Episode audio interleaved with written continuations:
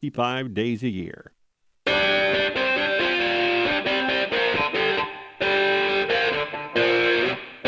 Good afternoon and welcome to another edition of Money Talk. I'm Neil Kreisel and Diane Duvernay are your hosts every week right here on AM 1290, repeated at 11, and on Saturdays at 6. We're brought to you by Cornerstone Home Lending, whose highly trained and experienced team takes great pride in helping people with home financing, offering, a, offering competitive rates and a wide array of loan programs. American Riviera Bank, smart banking for smart people in Santa Barbara at Figueroa and Anacapa Streets and in Montecito's Upper Village. At Arlington Financial Advisors, a leading wealth management firm in Santa Barbara, providing its clients with the personal care and attention of a small independent firm, coupled with the vast resources of a major financial institution. Hi Neil, happy Monday. How are you doing? I'm doing good. I saw the cover, the front page of uh, the Wall Street Journal, and I know you're from uh, Massachusetts, so I want to congratulate you because it showed. I'm not a football fan, but I saw a picture of Tom Brady on the cover, which means New England must have won. So, oh, um, very funny, Neil. Very funny. You know, he went to the Tampa Bay Buccaneers, which, oh, is that right? as it turns out, our guest is from Florida today. We have Dave Foster, who is a 1031 exchange expert and a qualified intermediary and he likes to share his tax saving strategies with all of us today um, on 1031 exchanges. So we're thrilled to have you, Dave. Thanks so much for being here. Thank you, and I'm taking full credit for bringing Tom to Tampa. Yeah, I have to say I I was rooting for him as I said before the show because I think it's like take one for the old people, right? Um, and I really think he's a diligent hard worker and he deserved to win but a little piece of my heart was broken that he left New England, and my nine-year-old son has not forgiven him. He's holding a grudge and was rooting against him. Calls him not loyal. He doesn't like him. I got to tell you though, the guy that they're ready to erect a statue to down here is Rob Gronkowski. He's a oh, favorite of everybody. Well, he's such a nice. He seems like such a nice guy, you know uh, the Gronk, it, it, they're a great team. So, um, you know, congratulations, Dave. Enjoy the victory. I'm sure it's a big part down there. It's great to be here with you guys today. It's it's nice listening to ESPN radio. so, uh, do we have any articles today? Uh, we actually do, and one of great. them is a uh, uh, sort of a follow up on uh, the game store, game shop story right at the end of our discussion last week about game uh, uh, uh, stop, stop um, we uh, we were talking about probably the lack of understanding from of a, of a lot of the young people about the tax consequences of, of trading. And uh, in Saturday's Wall Street Journal, there is um, uh, a, a you know list of things that these people must really become aware of, and that is you know, most day traders don't qualify for uh, capital gains tax rates because they trade and it's less than a full uh, year. And um, the rates can be as high as 37% plus a, a, a surtax, uh, plus state and local taxes. In the case of California, it's an additional 13.3%. And um, the uh, uh, the amount of trading that took place probably indicates that there's going to be a lot of paperwork. And one of the things that, you know, people who are uh, long-term investors know that when you receive your 1099B from your stockbroker, uh, even if you've traded one or two stocks, you could it could be you know 25 pages of detail. Well, you know these day traders are going to get these huge packets of um, of of basically incomprehensible data for their taxes, and you know, it's not going to be like filing a simple slip of paper. So without withholding, they're going to end up with what would be high tax rates, pretty complicated. And um, I don't know how many of these young kids really realized, and these are the ones that won. These are the ones that were able to sell. And of course, the ones that didn't sell probably don't have to worry about gains, but they probably have to worry about the fact that they lost their bar mitzvah money. Um, the next article was also uh, from the Weekend Wall Street Journal. And the article is about um, a fund that's run by a woman named Cathie Woods it's called ARK Investments, and it is a probably the most successful uh, specialized, meaning it doesn't follow the entire stock market index fund. It essentially invests in very few stocks, stocks that uh, she believes are going to have exponential growth.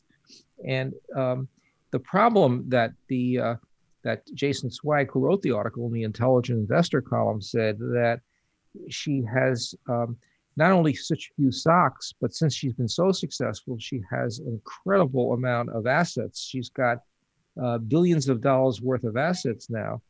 And um, according to FactSet, uh, 43.5% of their equity holdings are in stocks uh, which they own at least a tenth of all shares outstanding. And compared to Vanguard, where that statistic is only 9.7%. And so the uh, issue that uh, brings up is, is that someone once said, when you have a few shares of stock, you own it. But when you have lots of shares, then the stock owns you, is the liquidity issue. And uh, it may be very difficult for her uh, to sell the stock without uh, having uh, a consequence in terms of price movement. Yeah, it's true. When you when you're the largest shareholder, that it has a whole another set of um, of complications. Um, the, uh, the, the next uh, couple of articles sort of all address the same issue a, from a different angle, uh, which is basically the level of current interest rates. And the first article from the New York Times is entitled "What's Driving Everything uh, from a Market Frenzy uh, at the Same Time Embracing U.S. Deficits," and it is basically uh, an article that tries to understand the the paradox between the Wall Street bulls that embrace uh, high stock values at the same time uh, Washington is now accepting big deficits because typically big deficits would lead to higher interest rates. And the article brings up, which is something we've talked about a lot, which is that the, the value of any asset is the future income discounted using a uh, discount rate that uh, includes uh, interest rates. And so the higher we have, uh, higher interest rates are, the, the less the stock is worth um, versus um, a riskless investment. So the, the the issue here is that if you're going to be bullish in the stock market, you you need to have uh, a view that the interest rates are going to stay low, and um, that brings us to the second article, which is in uh, today's uh, New York Times and in the Wall Street Journal, which is the debate taking place about Biden's stimulus package. And um, if you uh, read the newspapers and looked at the TV shows on Sunday, uh, uh, Summers uh, has basically put out a warning signal that said, look, you know, they may be the, the administration, and he's a Democrat, but he said well, the administration may be um, on, uh, overlooking the risk of, of inflation with a, another stimulus package.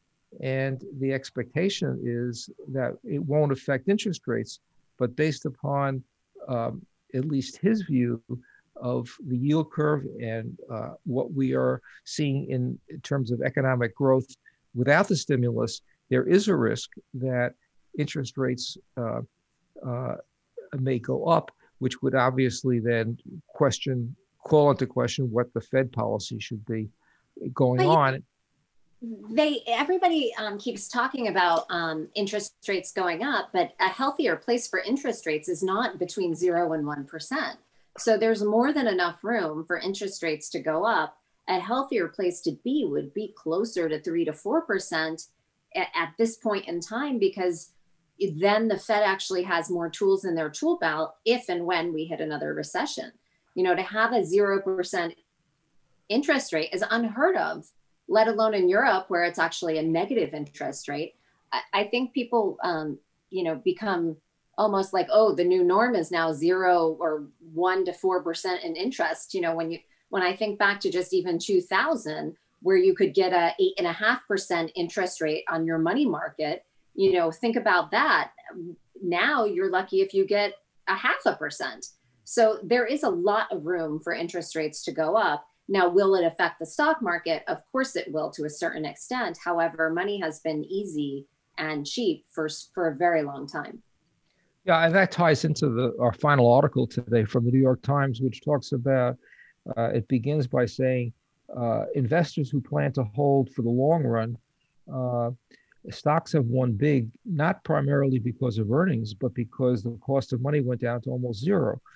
A repeat in the next decade is almost inconceivable, which means future returns are likely to be pedestrian at best.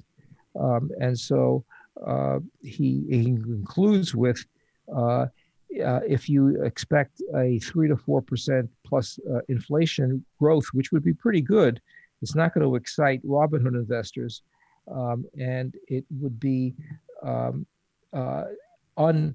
Uh, it would be it, it would be a normal growth, which would be ordinarily acceptable, except for the fact that over the last couple of years we've marked the stocks up so much that there's probably nowhere to go. Um, you're listening to Money Talk on AM 1290 KZSB, and we'll be right back.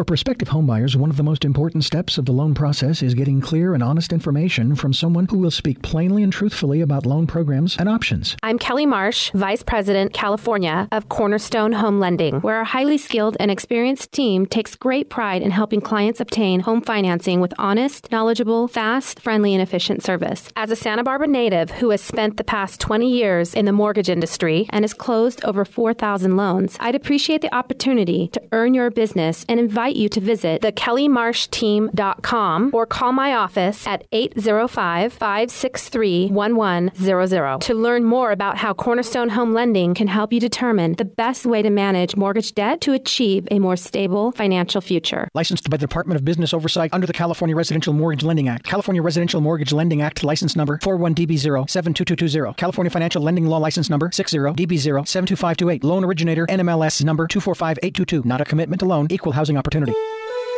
It's a fact. Successful wealth management is built on strategies that focus on the big picture, take a long term view, and establish deep and valued relationships. Hello, I'm Diane Duva, founding partner at Arlington Financial Advisors, Santa Barbara's trusted family guide, empowering you to make more informed and confident decisions.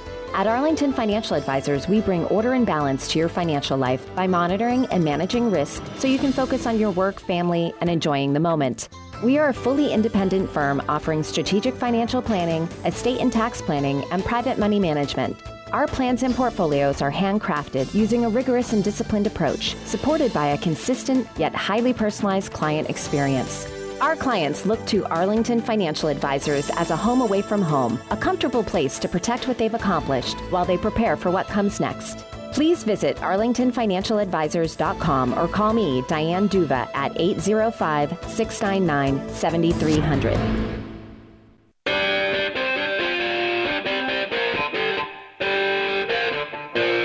Welcome back to Money Talk, brought to you by Cornerstone Home Lending since 1988, a mortgage banker and direct lender that believes in providing in depth loan consulting to its customers in a personalized and honest manner. And we can be reached at 805 564 1290. Or you could email us at moneytalk1290 at gmail.com. So we're thrilled to have with us today Dave Foster. He is a 1031 exchange expert, a degreed accountant, and a serial real estate investor. He's also a qualified intermediary and a consultant who shares his tax saving strategies with investors who want to maximize their return. So, Dave, thanks so much for being here first. So tell Thank us, you. how did how how did you get involved in 1031 exchanges and real estate um, from your accountancy? Give us a little bit of background on you and how you got to where you are today. Got it. You know, yeah, because that's really interesting. Because in a typical university education, the sum total of your education on Section 1031, as you can imagine, is one half of one class. The tax code is so big 1031 is so small that you kind of got to be one of those outliers to get into it. But I was living in Denver, Colorado with my wife, and this amazing thing happened. We were double income, no kids, the dinks, right? And we had our first child. And all of a sudden, the world changed. We threw away the TV because there was no need of that anymore. We just wanted to watch this little bundle. And we realized that we, we that time was going to be our commodity that we needed to maximize. So we started thinking, what can we do? And like so many people today, we discovered, hey, we could just become real estate investors and be able to do that passively, manage people and properties, and spend the time with our children that we want. Because our goal at that time was to get a sailboat and sail away, although we lived in Denver, which was problematic. But there were answers to that. so I did like everybody does. I went and found a property and I fixed it up and I flipped it. And I thought, this is awesome. Anybody can do this until I met with my accountant. Because one of the things I learned along the ways is the lawyer who has himself for a client has a fool for a client, right? So I always have an accountant. And unfortunately, Turbo Andy said, man, you realize what your tax bill is going to be? And it was at that moment that I realized that in every real estate deal, you, I, and everybody have a silent partner whose name is Uncle Sam. And in my case, Uncle Sam, and in the case of most of your listeners in California, Uncle Sam is going to make out better than you are on typical real estate value add investments. So I realized I needed to find a way to change the model. And I naturally hate taxes. So along the way, I discovered Section 1031, which has been in the statute for 100 years, but over the course of time had only become user friendly since about 1996. So it was relatively new. And what it does is it lets you sell investment property that you purchased to hold and use the process and buy new investment property that you also intend to hold. And you get to indefinitely defer payment of tax and depreciation recapture that you normally would have had to pay. So instead of writing a check for tax, you keep it and use it to purchase more property, with it, which then generates a return, and you repeat and repeat. And that, my friends, is what Albert Einstein called compound interest, the eighth wonder of the world. So, so let me ask you an elementary question. Let's assume, and I'm not suggesting this could happen to you, but let's assume you do this for 10 years and you've built up an incredible capital gain uh, that's been deferred. And you, you make a very bad investment, a very, very large investment, and you lose everything. Um, what is your tax consequence at the end of the day? Well, at the end of the day, if you, so let me answer that by telling you about the four D's of 1031 investing. And everybody Get your pens and papers ready. The four D's are defer, defer, defer, and die. Because as long as you continue to 1031, Neil, you will never pay the tax. So your question is what happens if you have to break that chain and sell for whatever reason?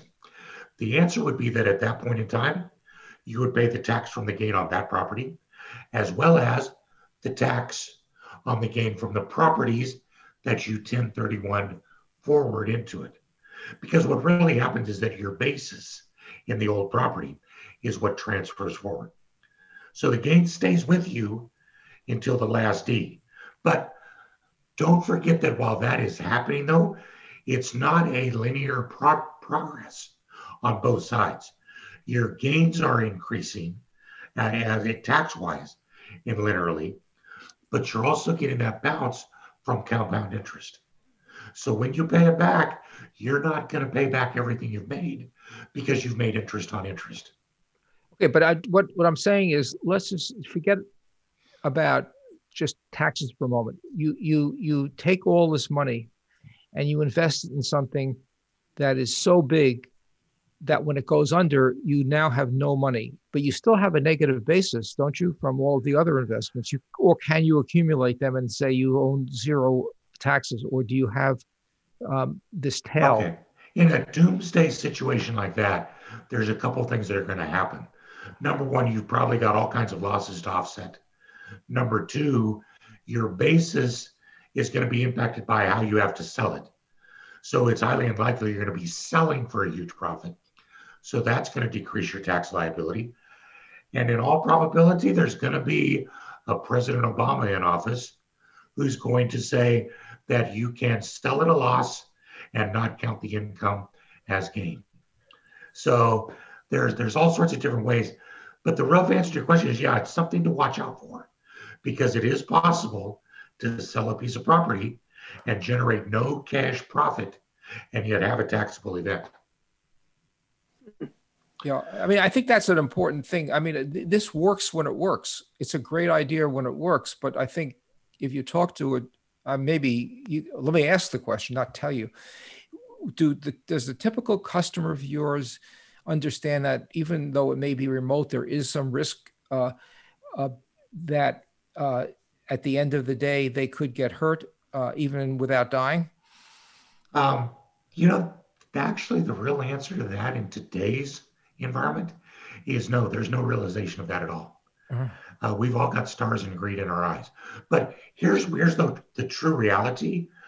I have a number of clients from what I call the area, the era from 2007 to 2010.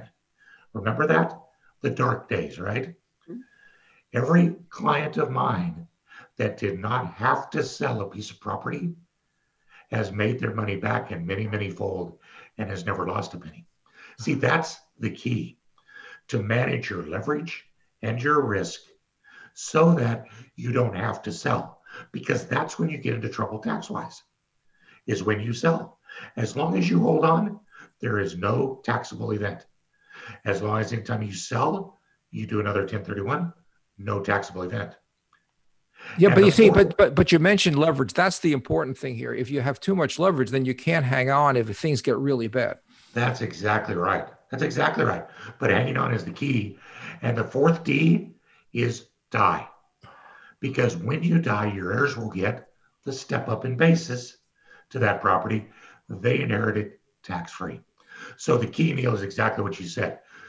Really try to maintain your exposure to leverage risk and be able to hang on to properties and take it full term.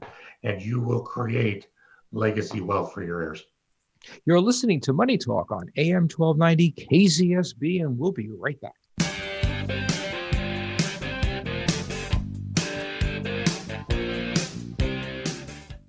When a bank is owned by the community and invests in the community, it answers to a different call. It's personal. It's driven by your needs, not ours. Welcome to American Riviera Bank, based right here in Santa Barbara with branches in Montecito and Goleta. Our customers know us for personal service every day, every way. You can bank on us. Bank on us. Bank on us. American Riviera Bank. Bank on better.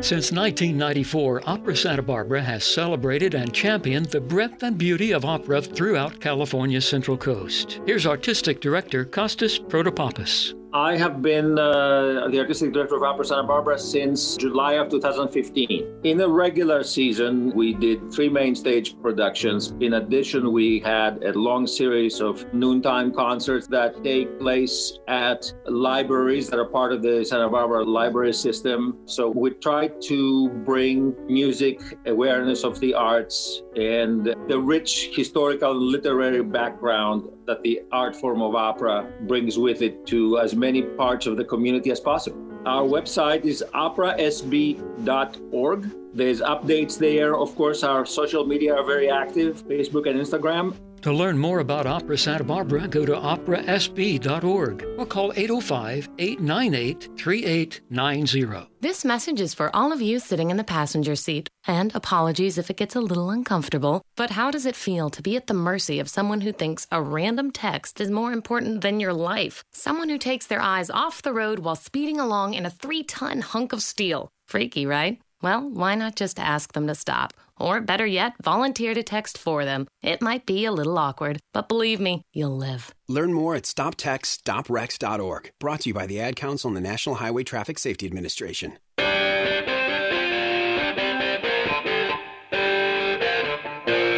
Welcome back to Money Talk, brought to you by Arlington Financial Advisors, a leading wealth management firm founded on providing thoughtful, objective, and comprehensive financial guidance for families and entities who are seeking long term financial confidence. And if you're just joining us, we have Dave Foster, a 1031 expert, exchange expert with us. And so, you know, Dave, let's back up a little bit and just talk about what the requirements are to make a 1031 exchange. Right. Yeah, because that's really where the devil's in the details, for sure. You want to start off by thinking about 1031 in reverse of how you normally think about real estate investing. You know, I'm sure we've all had that guy sitting in the back of the room in dirty cowboy boots who's got more money than Davy Crockett, who will tell you you make all your money when you buy. And he may be right. But in the 1031 world where you're trying to mitigate taxes to maximize your ROI, you keep more of your money when you sell. So the 1031 exchange always starts with a sale of a piece of investment real estate. And then it ends with the purchase of a piece of real estate. And in between those two events, there are some very stringent requirements. It has to be investment property. You have to use an unrelated third party called the qualified intermediary. That's the role that we play in the thing because you cannot touch the proceeds, they have to flow from sale to purchase, and because there has to be certain documentation. So it's pretty, it's very detailed. You only have 45 days. And Neil, this is where we were starting to speak to at the break the, the fear of getting a bad investment because of the time crunches. You only have 45 days to identify your next property or potential replacements and 180 to close. So those timelines can can come at you pretty hard and heavy. And so, as the qualified intermediary, you actually hold the client's funds. So, once they sell one property, you hold the funds until the closing of the replacement property. Is that true? That's correct. The IRS is very concerned because of the results of the Starker case law in 96, very concerned with having the money be out of their purview. So, what they allow is the unrelated third party QI to hold those proceeds in trust. They so don't now, want the client to have them. When you hold those proceeds, do you commingle them or are they all segregated accounts? You know, there is no specific requirement one way or to other. But I'm glad you asked because personally, myself and my company think commingled accounts are a really bad idea. Trust accounts like a normal title company, attorney, commingled accounts simply give rise to more, in some ways, to more temptation, but they give rise to more risk from an adverse event happening to another exchanger. I worry less about a QI stealing money than I do about my exchange funds being with a company where there's another exchange that has his funds in the same account and he files a bankruptcy or has a lawsuit against him. Because the receiver in that sense, is going to freeze the accounts. Now, my money's not going to be at risk, but is it possible that the process drag on so that I miss a closing window? Absolutely. Especially so we, five day, 180 day. That's close. exactly right. So what we choose to do, although it's not a requirement, is that we set up individual segregated accounts, but we make them dual signatory. So they get FDIC insurance which is the gold standard. They money cannot move without the client's signature, but we're also signers, so that protects them from the IRS. And only their money is in that. So it becomes very trackable, very accountable, and very safe. So, but your your role though is not just simply as an escrow agent. You're also uh, help the clients find the property. Isn't that correct? You know, because of my years of experience, I have relationships all over America, but truly that the qualified intermediary can only do the documentation and the processing of the 1031 exchange itself. By law, we're prohibited from any other relationship. So I've got, you know, clients and realtors everywhere. If you want to, if you want to go find a vacation rental in Gatlinburg, I can introduce you to a dozen different realtors who can do that. But I myself cannot help you find that property in Gatlinburg. So now within the segregated accounts, are is interest being accrued and who gets the interest? Would it be you as the qualified intermediary or would it be the client whose funds uh, that you're holding? Typically on the segregated accounts like this, because they're individual accounts, there's no interest being paid. Because of the additional cost to set them up, we waive the interest on them so nobody gets any interest.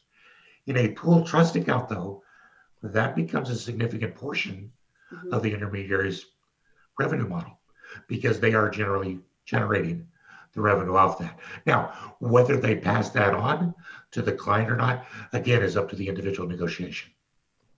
And so then how do you get compensated for your role as the qualified intermediary?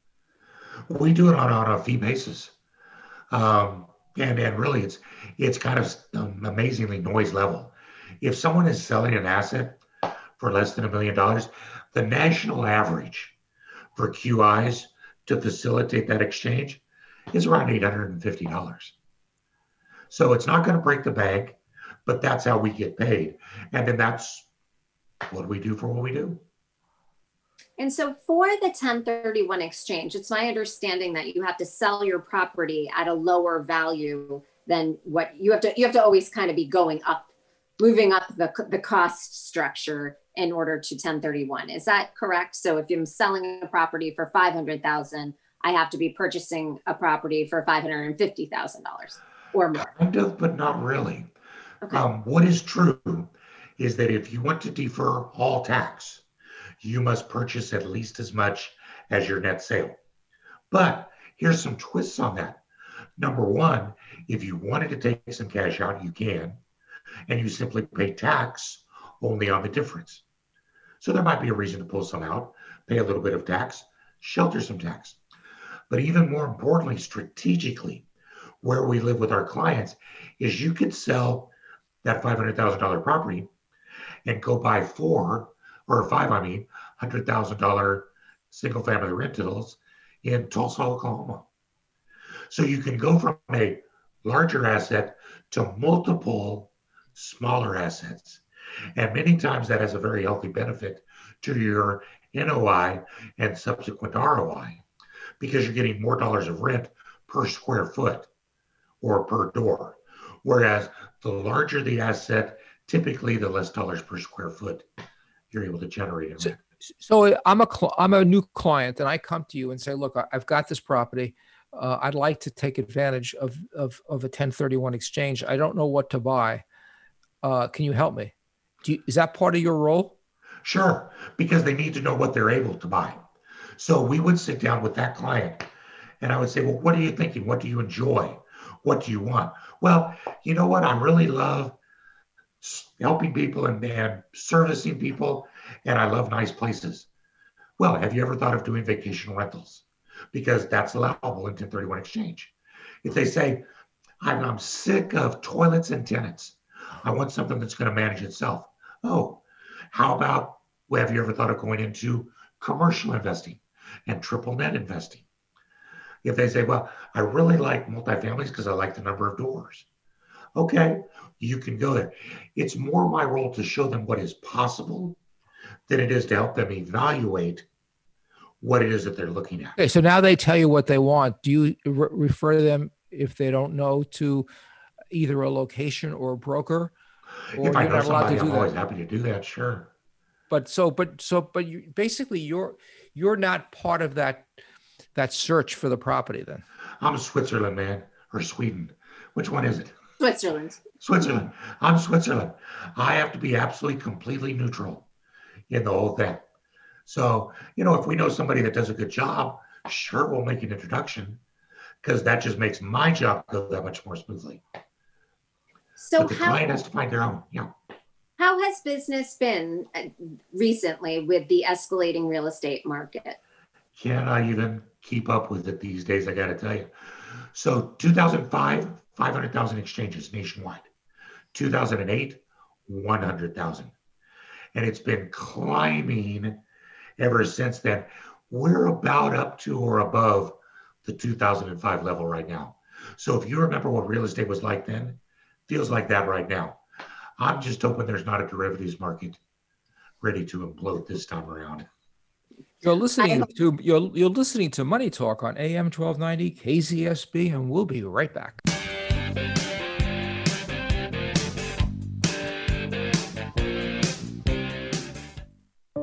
I'm Danica Patrick and proud aunt. Watching my nieces grow, play, and learn is amazing. But not every child gets to be carefree. One in six kids in the U.S. are hungry. One in six. That little girl sitting alone at the playground, she can't play like the other kids.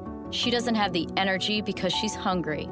School lunch will be her only meal today. It breaks my heart that this is the reality in our country, but it's something that Feeding America is working to change. Each year, the Feeding America network of food banks rescues billions of pounds of good food that would have gone to waste. This food is then provided to families and children in need. Being a kid should be about using your imagination, learning, and having fun. These children shouldn't have to miss out on simply being a kid because they're hungry. To find out how you can help end childhood hunger in your community, visit feedingamerica.org. Brought to you by Feeding America and the Ad Council. Hospice of Santa Barbara is there to help when we're adjusting to living with a life threatening illness, facing death anticipating the death of a loved one, or healing our grief after a death. Hospice of Santa Barbara can provide the emotional, social, and spiritual care needed in a supportive, compassionate environment. Hospice of Santa Barbara provides professional counseling for individuals and has many support groups and programs for adults, teens, and children. Services are free, made possible by our community's generosity and by all of the highly trained, wonderful volunteers that give of their time to help those in need.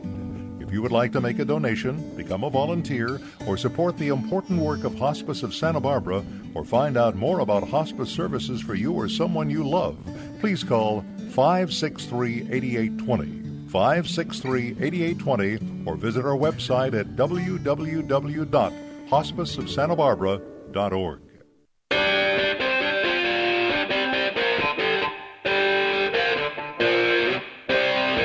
Welcome back to Money Talk, brought to you by American Riviera Bank, making your life easier with cutting edge technology, mobile deposits, free use of every ATM machine in the country, and a level of service other banks can only dream about.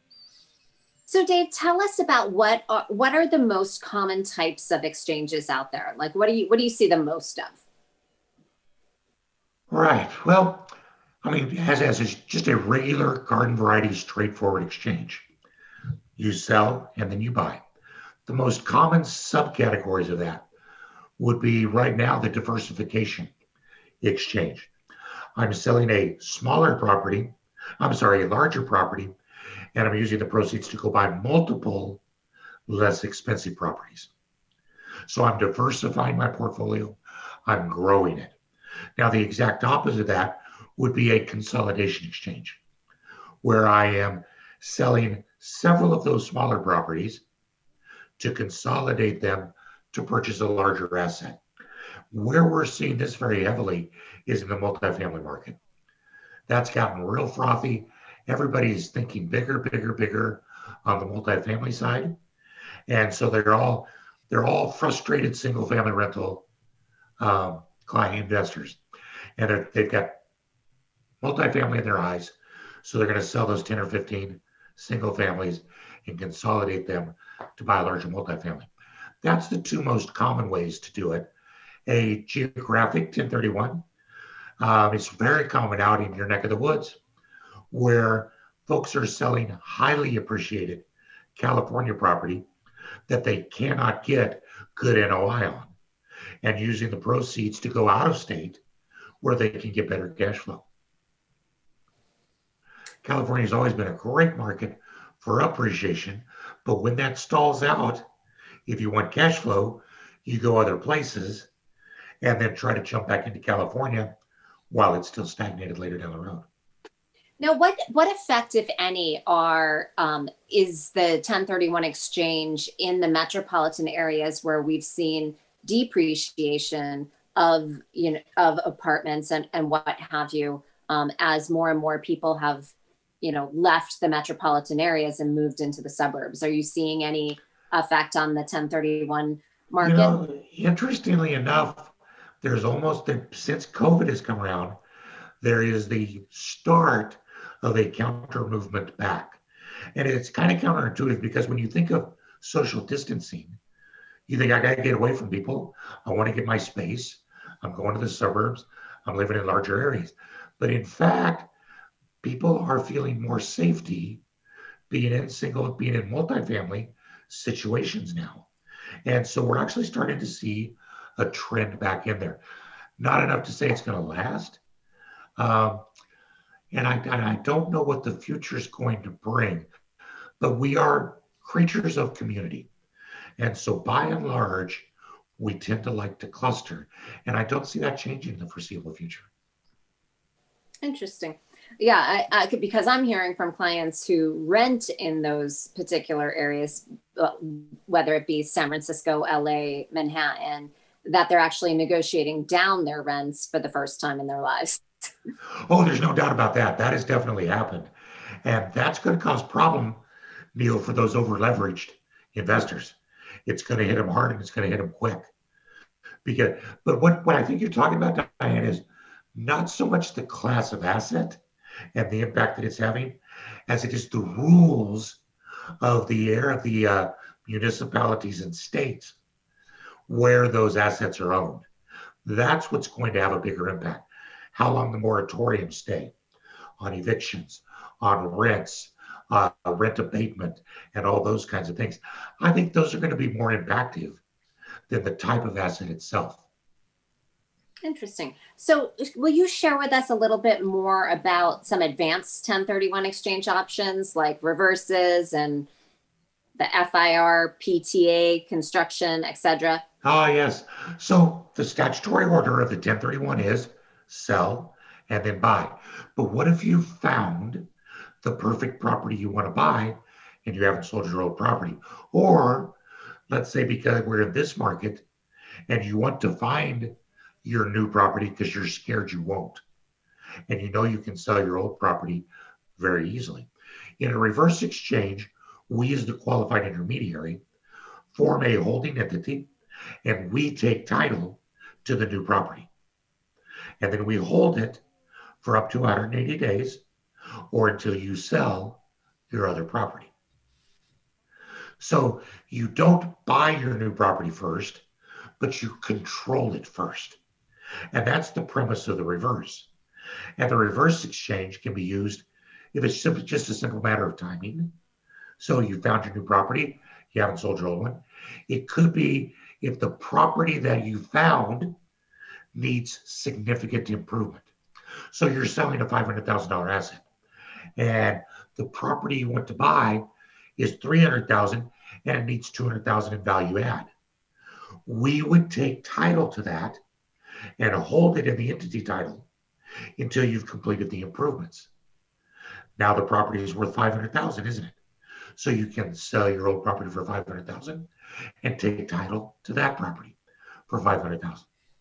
Or it can be used with new construction as well. So all of those are just different twists on we taking title to the new property and holding it until your old property closes. And yeah, by the way, those are a lot more expensive than regular 1031s. So there's a little bit more revenue made on those.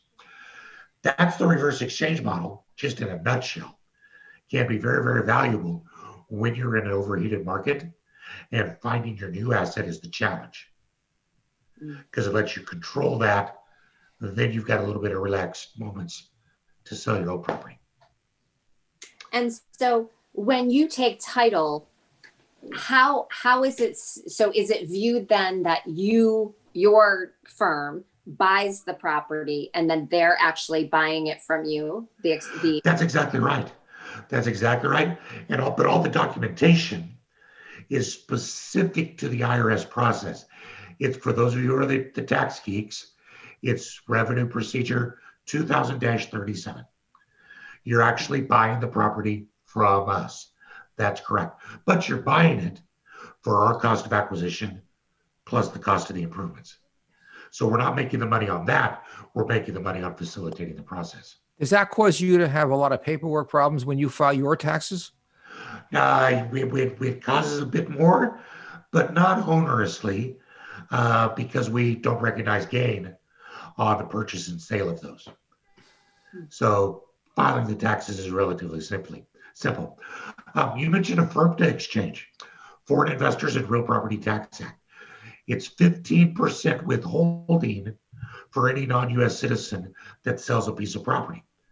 So if you don't want to get stuck with 50% of the sales price being deducted immediately, you can do a 1031 exchange and avoid that. And that's that's the very very short version of the FIRPTA exchange. And so back in when they were redoing the the tax, the 2008 tax law, there was some talk that the 1031 exchange was going to go away.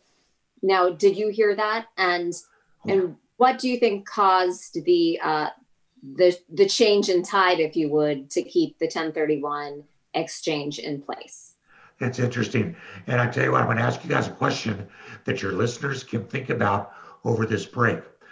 Every president since I have been doing this for over 20 years now has talked about doing away with 1031.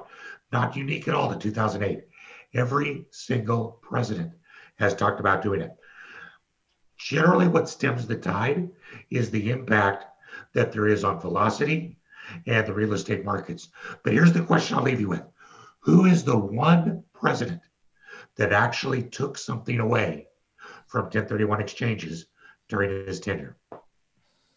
I feel like we're on Jeopardy. We, we need some music. Re- Reagan. Can we answer before break? First of all, Neil, I'm not quite that old. Thank you. it was our dearly departed President Trump. 1031 used to be for both real property and personal property, things like his 747. He eliminated the personal property provision of 1031. Who'd have thought that the reddest of the red presidents would be the one who would do that? So I don't see, I don't have too much concern. You're listening to Money Talk on AM 1290 KZSB, and we'll be right back with our final segment.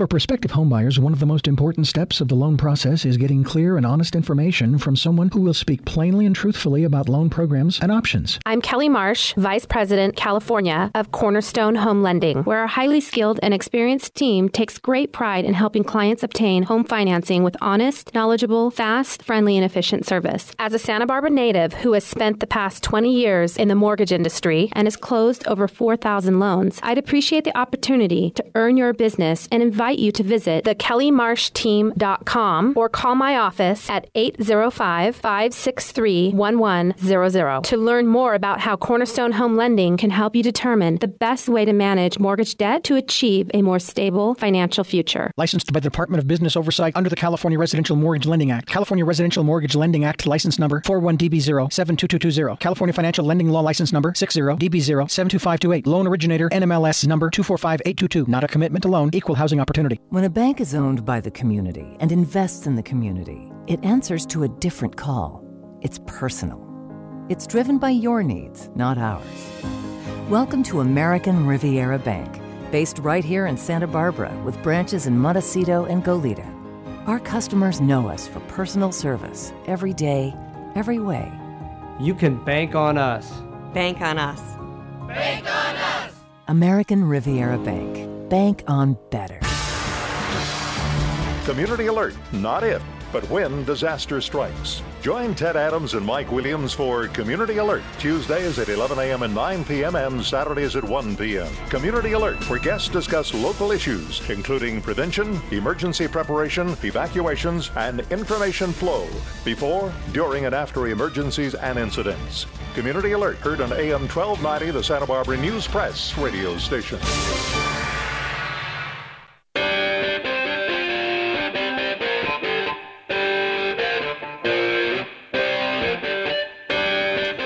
Welcome back to Money Talk, brought to you by Arlington Financial Advisors, a leading wealth management firm founded on providing thoughtful, objective, and comprehensive financial guidance for families and entities who are seeking long term financial guidance.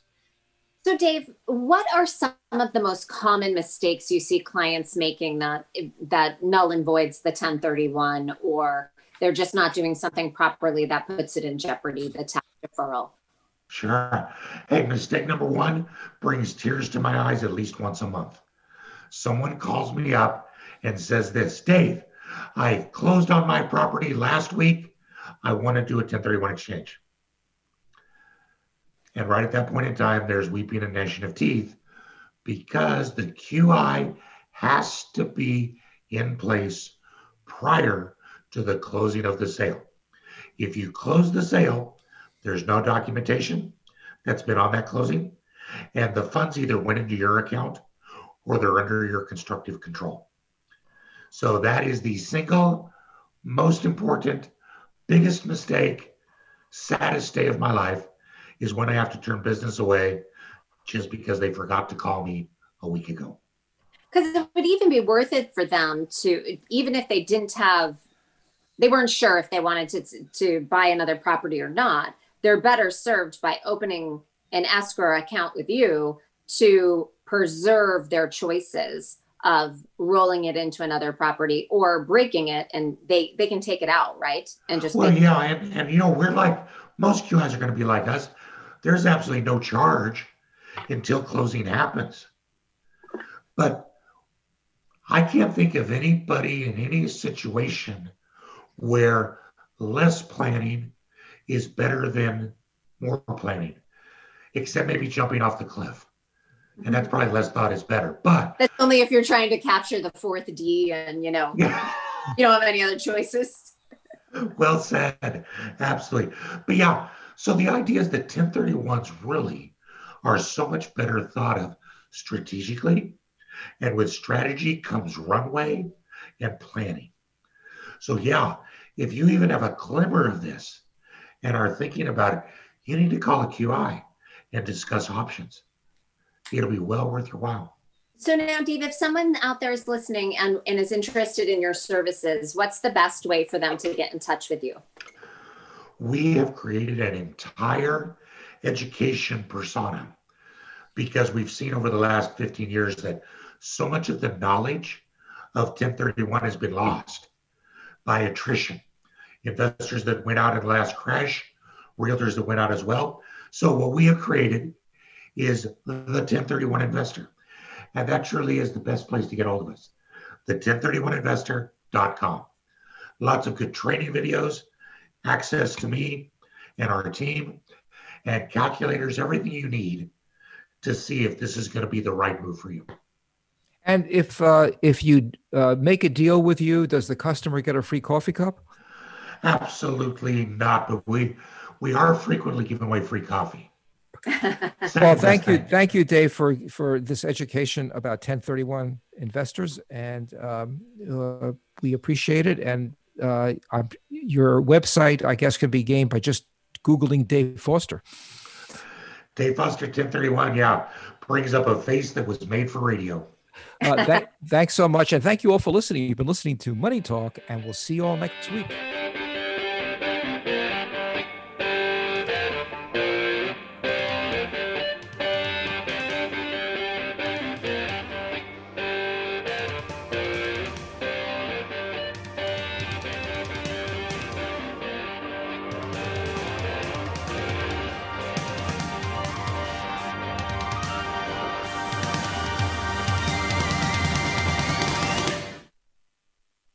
it's